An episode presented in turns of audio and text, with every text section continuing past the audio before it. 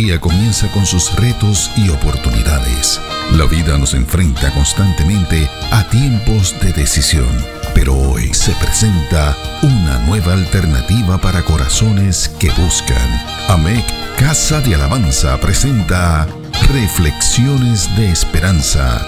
Palabras de aliento para nuestro diario vivir con el pastor Misraim Esquilín.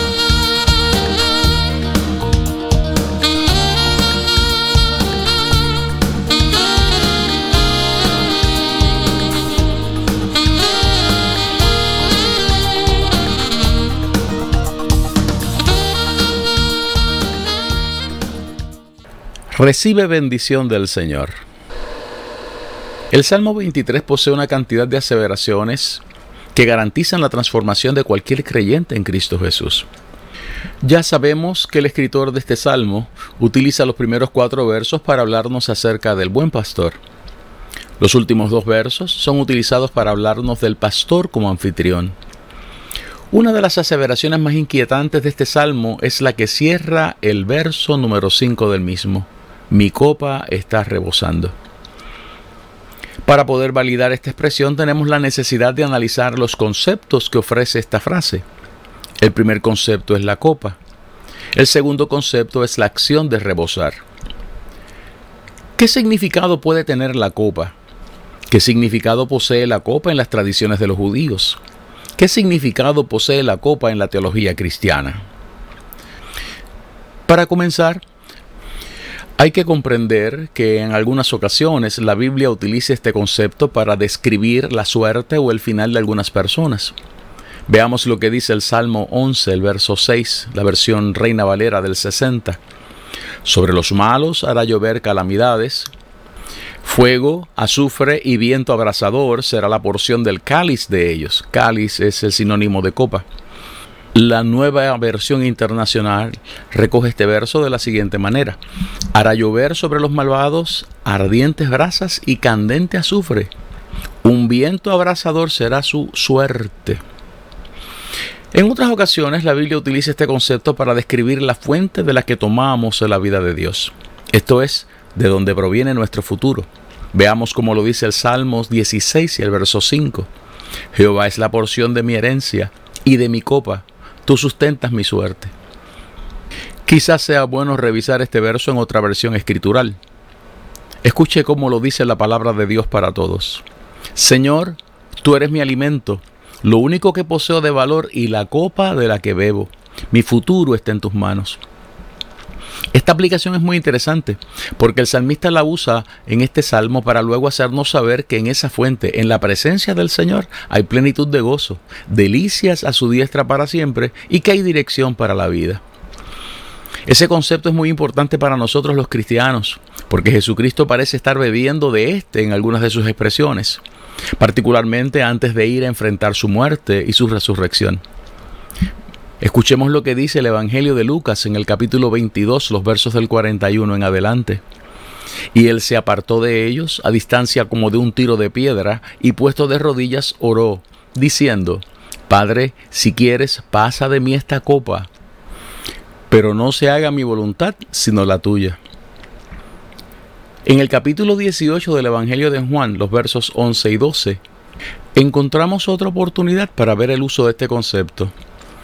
Jesús entonces dijo a Pedro, mete tu espada en la vaina, la copa que el Padre me ha dado, no la he de beber. Entonces la compañía de soldados, el tribuno y los aguaciles de los judíos prendieron a Jesús y le ataron.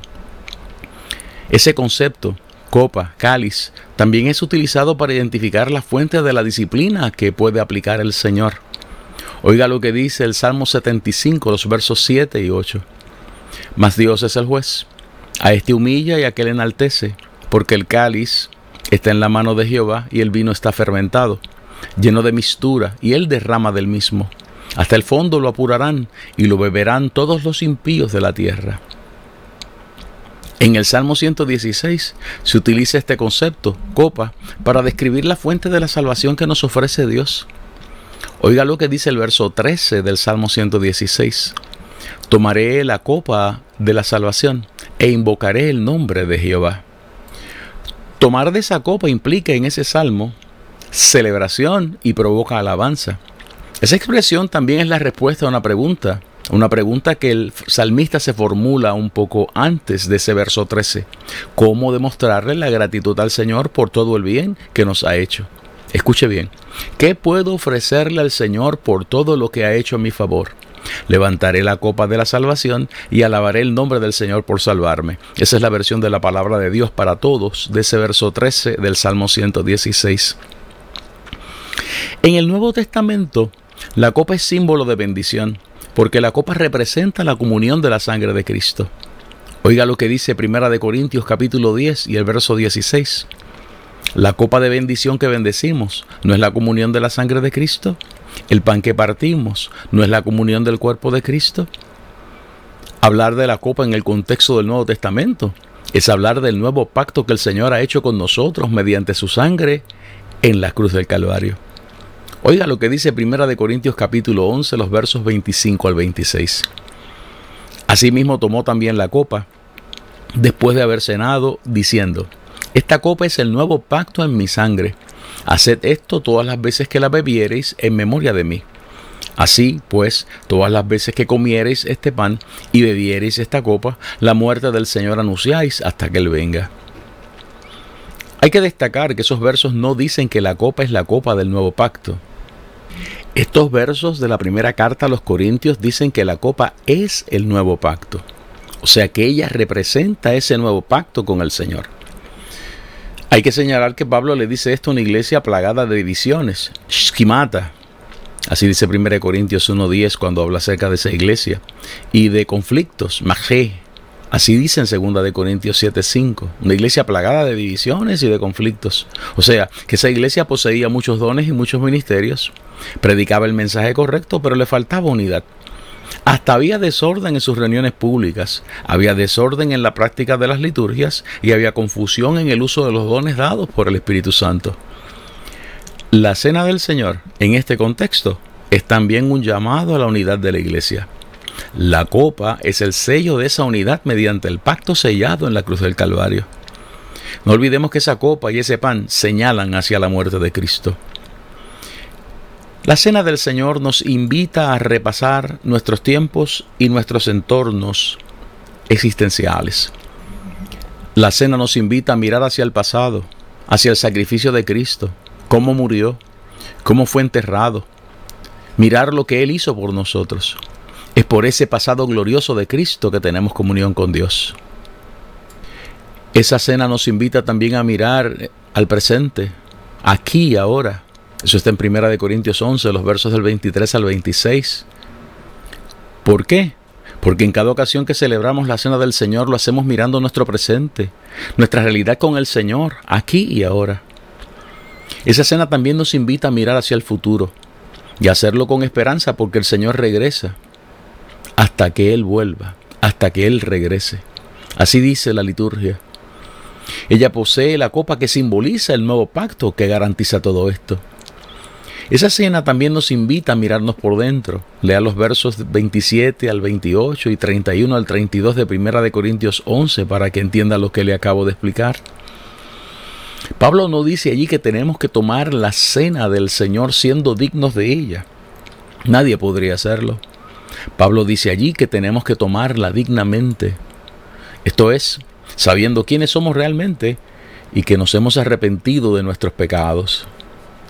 Por último, esa cena nos invita a mirar alrededor, verso 29, versos 33 al 34 de ese mismo capítulo 11 de Primera de Corintios. Mirar alrededor para ser capaces de discernir el cuerpo de Cristo, que es la iglesia, y que podamos cuidar de los demás, evitando los juicios, las contiendas y las divisiones. La copa está en el medio de todo esto.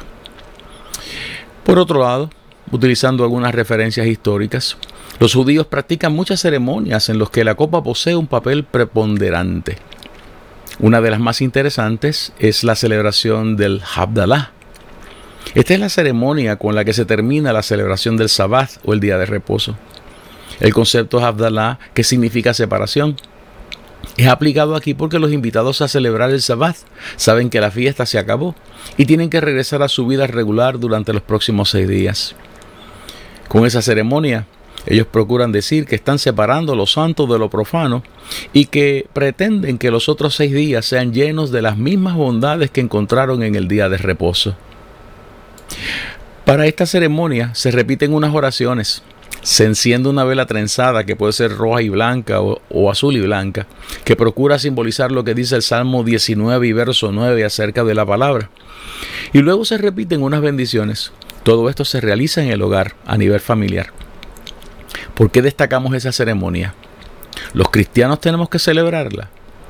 Los cristianos no tenemos que celebrar ninguna de estas ceremonias, se lo repito, no tenemos que hacerlo. Destacamos el Abdallah porque como parte de esa ceremonia, los asistentes pasan una copa rebosante de vino, vino que se derrama, y la dejan derramar sobre sus platos. Para algunas sociedades orientales, esto era una señal de protección contra los espíritus malignos. Para los judíos, esta es una señal de la abundancia que los va a seguir durante el resto de la semana. Hay mucho más que podemos compartir acerca del significado bíblico e histórico de la copa. No obstante, creemos que lo antes expuesto permite que nuestros oyentes posean una idea mucho más amplia y clara de este concepto. A base de esto tenemos que formular la pregunta una vez más. ¿Qué significado puede tener la copa? ¿Qué significado puede tener la frase mi copa está rebosando? A base de lo antes expuesto, el salmista puede estar diciendo que su destino, su final, no es uno que está hueco, no está vacío. Gracias a la unción de Dios, su vida posee tanto contenido que hasta se derrama. El salmista puede estar señalando que la fuente de la que él toma de la vida de Dios, de donde proviene su futuro, lo ha llenado tanto que se está derramando. El salmista puede estar diciendo que su copa, su vida, rebosa de la vida de Dios. Reiteramos que esa fuente garantiza plenitud de gozo, delicias a su diestra para siempre y que allí hay dirección para la vida. El salmista ha podido también estar diciendo que la copa que está rebosando es la copa de la voluntad de Dios, como lo hizo Cristo. Y puede estar diciendo aquí que él ha decidido hacer suya la voluntad de Dios. Recuerda la frase, hágase tu voluntad del Padre nuestro. Mateo capítulo 6, verso 10. O sea, que la voluntad de Dios está derramándose desde su interior. Él ha podido estar diciendo que aquellos que se sientan en esa mesa poseen un futuro rebosante de la voluntad de Dios. Este dato se va a revestir de mucha importancia cuando analicemos otras posibilidades acerca de qué es lo que hace que nuestra copa rebose, de qué rebosa nuestra copa. El salmista ha podido estar comunicando también que la copa de la salvación está tan llena que se está derramando. Hay gozo por esa salvación. Hay paz por esa salvación. Hay comunión por esa salvación. Hay esperanza por esa salvación. Hay vida abundante y eterna por la salvación que Dios nos da en Cristo. La copa de mi salvación está rebosante. Para los cristianos decir que la copa está rebosando tiene que incluir rebosar de bendiciones y de la comunión de la sangre de Cristo. Esa copa está rebosando porque se están derramando las bendiciones que emanan del nuevo pacto que el Señor ha hecho con nosotros mediante su sangre derramada en la cruz. La copa está rebosando porque podemos mirar hacia atrás con gratitud. Hemos sido perdonados. La copa está rebosando porque podemos mirar hacia atrás al sacrificio de Cristo. Podemos repasar cómo murió, cómo fue enterrado, sabiendo lo que hizo por nosotros. Podemos mirar hacia atrás con gratitud porque Él venció la muerte. Es por ese pasado glorioso de Cristo en la cruz que tenemos comunión con Dios. La copa está rebosando porque podemos mirar hacia el futuro con alegría. Cristo viene, Cristo viene. La copa está rebosando porque podemos mirarnos por dentro con esperanza. Podemos ser transformados y renovados cada día por la sangre del Señor y por su Santo Espíritu. La copa está rebosando porque la presencia del Señor abre las puertas para cancelar las divisiones, los conflictos y el mal uso de los dones que hemos recibido. La copa está rebosando porque el Señor nos ha llamado a la unidad como iglesia y como familia. La copa está rebosando porque cada vez que levantamos la copa del nuevo pacto no nos avergonzamos de decirle al mundo que nuestras vidas apuntan hacia la muerte de Cristo con la copa y con el pan. La copa está rebosando porque la sangre de Cristo nos hace aceptos para tomar dignamente la cena del Señor. La copa está rebosando porque Él nos ha enseñado que no estamos solos en esa mesa. Cristo nos ha invitado a mirar alrededor para ser capaces de discernir el cuerpo de Cristo, que es la iglesia, para que podamos cuidar de los demás y hacerlo con alegría. La copa está rebosando, mi copa está rebosando. La copa está rebosando porque esto nos permite derramar sobre nuestros platos lo que Él ha puesto en nuestro interior. Los seres humanos tenemos muchos platos puestos sobre la mesa y algunos tenemos demasiado en estos. Se trata de los platos del trabajo diario, de nuestras responsabilidades como seres humanos, como integrantes de una familia, de nuestras responsabilidades ministeriales, etc. Estos platos tienen que ser salpicados por lo que se derrama de esa copa que está rebosando. La copa está rebosando de esa sangre carmesí derramada en la cruz. La copa está rebosando de esos ríos de agua viva que corren en el interior de aquellos que creemos que Cristo, el Cordero de Dios que quita el pecado del mundo, es nuestro Salvador y es nuestro Señor. Hoy hay que repetir varias veces que cuando nos levantamos de la mesa que el buen pastor ha aderezado, lo hacemos diciendo, mi copa está rebosando, mi copa está rebosando. ¿De qué más? ¿De qué otras cosas puede rebosar nuestra copa? ¿Qué significado posee la palabra rebosar? El concepto hebreo que se usa en el verso 5 del Salmo 23 es rebayá. Las fuentes consultadas dicen que ese concepto puede ser traducido como alivio, como un lugar de abundancia, como un estado o una condición de alivio de dificultades o de circunstancias gravosas, o como una extensión figurada de un lugar que provee abundancia. Puede significar derramarse y hasta tener más de lo que se necesita. Este recurso que hemos consultado, cuyo nombre usted puede obtener en las notas al calce de la versión escrita de esta reflexión, señala que su equivalente en griego es pleonazo, pleonazo, que significa superabundante o hacer que sobreabunde. Otra fuente consultada dice que ese concepto significa saturación. El diccionario de la Real Academia provee algunas definiciones para este concepto. Entre ellas encontramos que el verbo rebosar puede ser la acción de derramarse por encima de los bordes del recipiente que la contiene pero dice que también puede ser definido como exceder de su capacidad hasta derramar su contenido, abundar mucho, estar exageradamente lleno y o estar invadido por un sentimiento o estado de ánimo con manifiesta intensidad. O sea, que rebosar es mucho más que derramarse, porque incluye la fuente que lo provoca, la condición y el estado anímico de alivio y de llenura que patrocina y la saturación que predica. ¿Cuál es la importancia que poseen estas aseveraciones? Tenemos que ver algunos ejemplos bíblicos para comprender esto mejor y seguramente estos ejemplos bíblicos nos van a obligar a extender la discusión y el análisis de este tema. El primer ejemplo es provisto por el salmista. Salmo 45 y verso 1. Rebosa mi corazón palabra buena, dirijo al rey mi canto, mi lengua es pluma de escribiente muy ligero. El segundo ejemplo lo provee el proverbista en Proverbios 18, verso 4. Aguas profundas son las palabras de la boca del hombre, y arroyo que rebosa la fuente de la sabiduría. Arroyo que rebosa la fuente de la sabiduría. El tercer ejemplo es provisto por el apóstol Pedro, cuando éste utiliza el equivalente griego que hemos señalado, pleonazo. Primera de Pedro capítulo 1 y verso 8. Porque si estas cosas están en vosotros y abundan, y abundan, no os dejarán estar ociosos ni sin fruto en cuanto al conocimiento de nuestro Señor Jesucristo. Preguntamos, ¿qué significa rebosar palabra buena? ¿Qué significa rebosar de la fuente de la sabiduría? ¿De qué cosas dice Pedro que hay que estar rebosantes para no estar ociosos ni sin fruto en cuanto al conocimiento de nuestro Señor? Es obvio que las respuestas a estas preguntas formarán parte de nuestra próxima reflexión. Mientras tanto, les invito a alzar la voz y a decir como el salmista, mi copa está rebosando, mi copa está rebosando.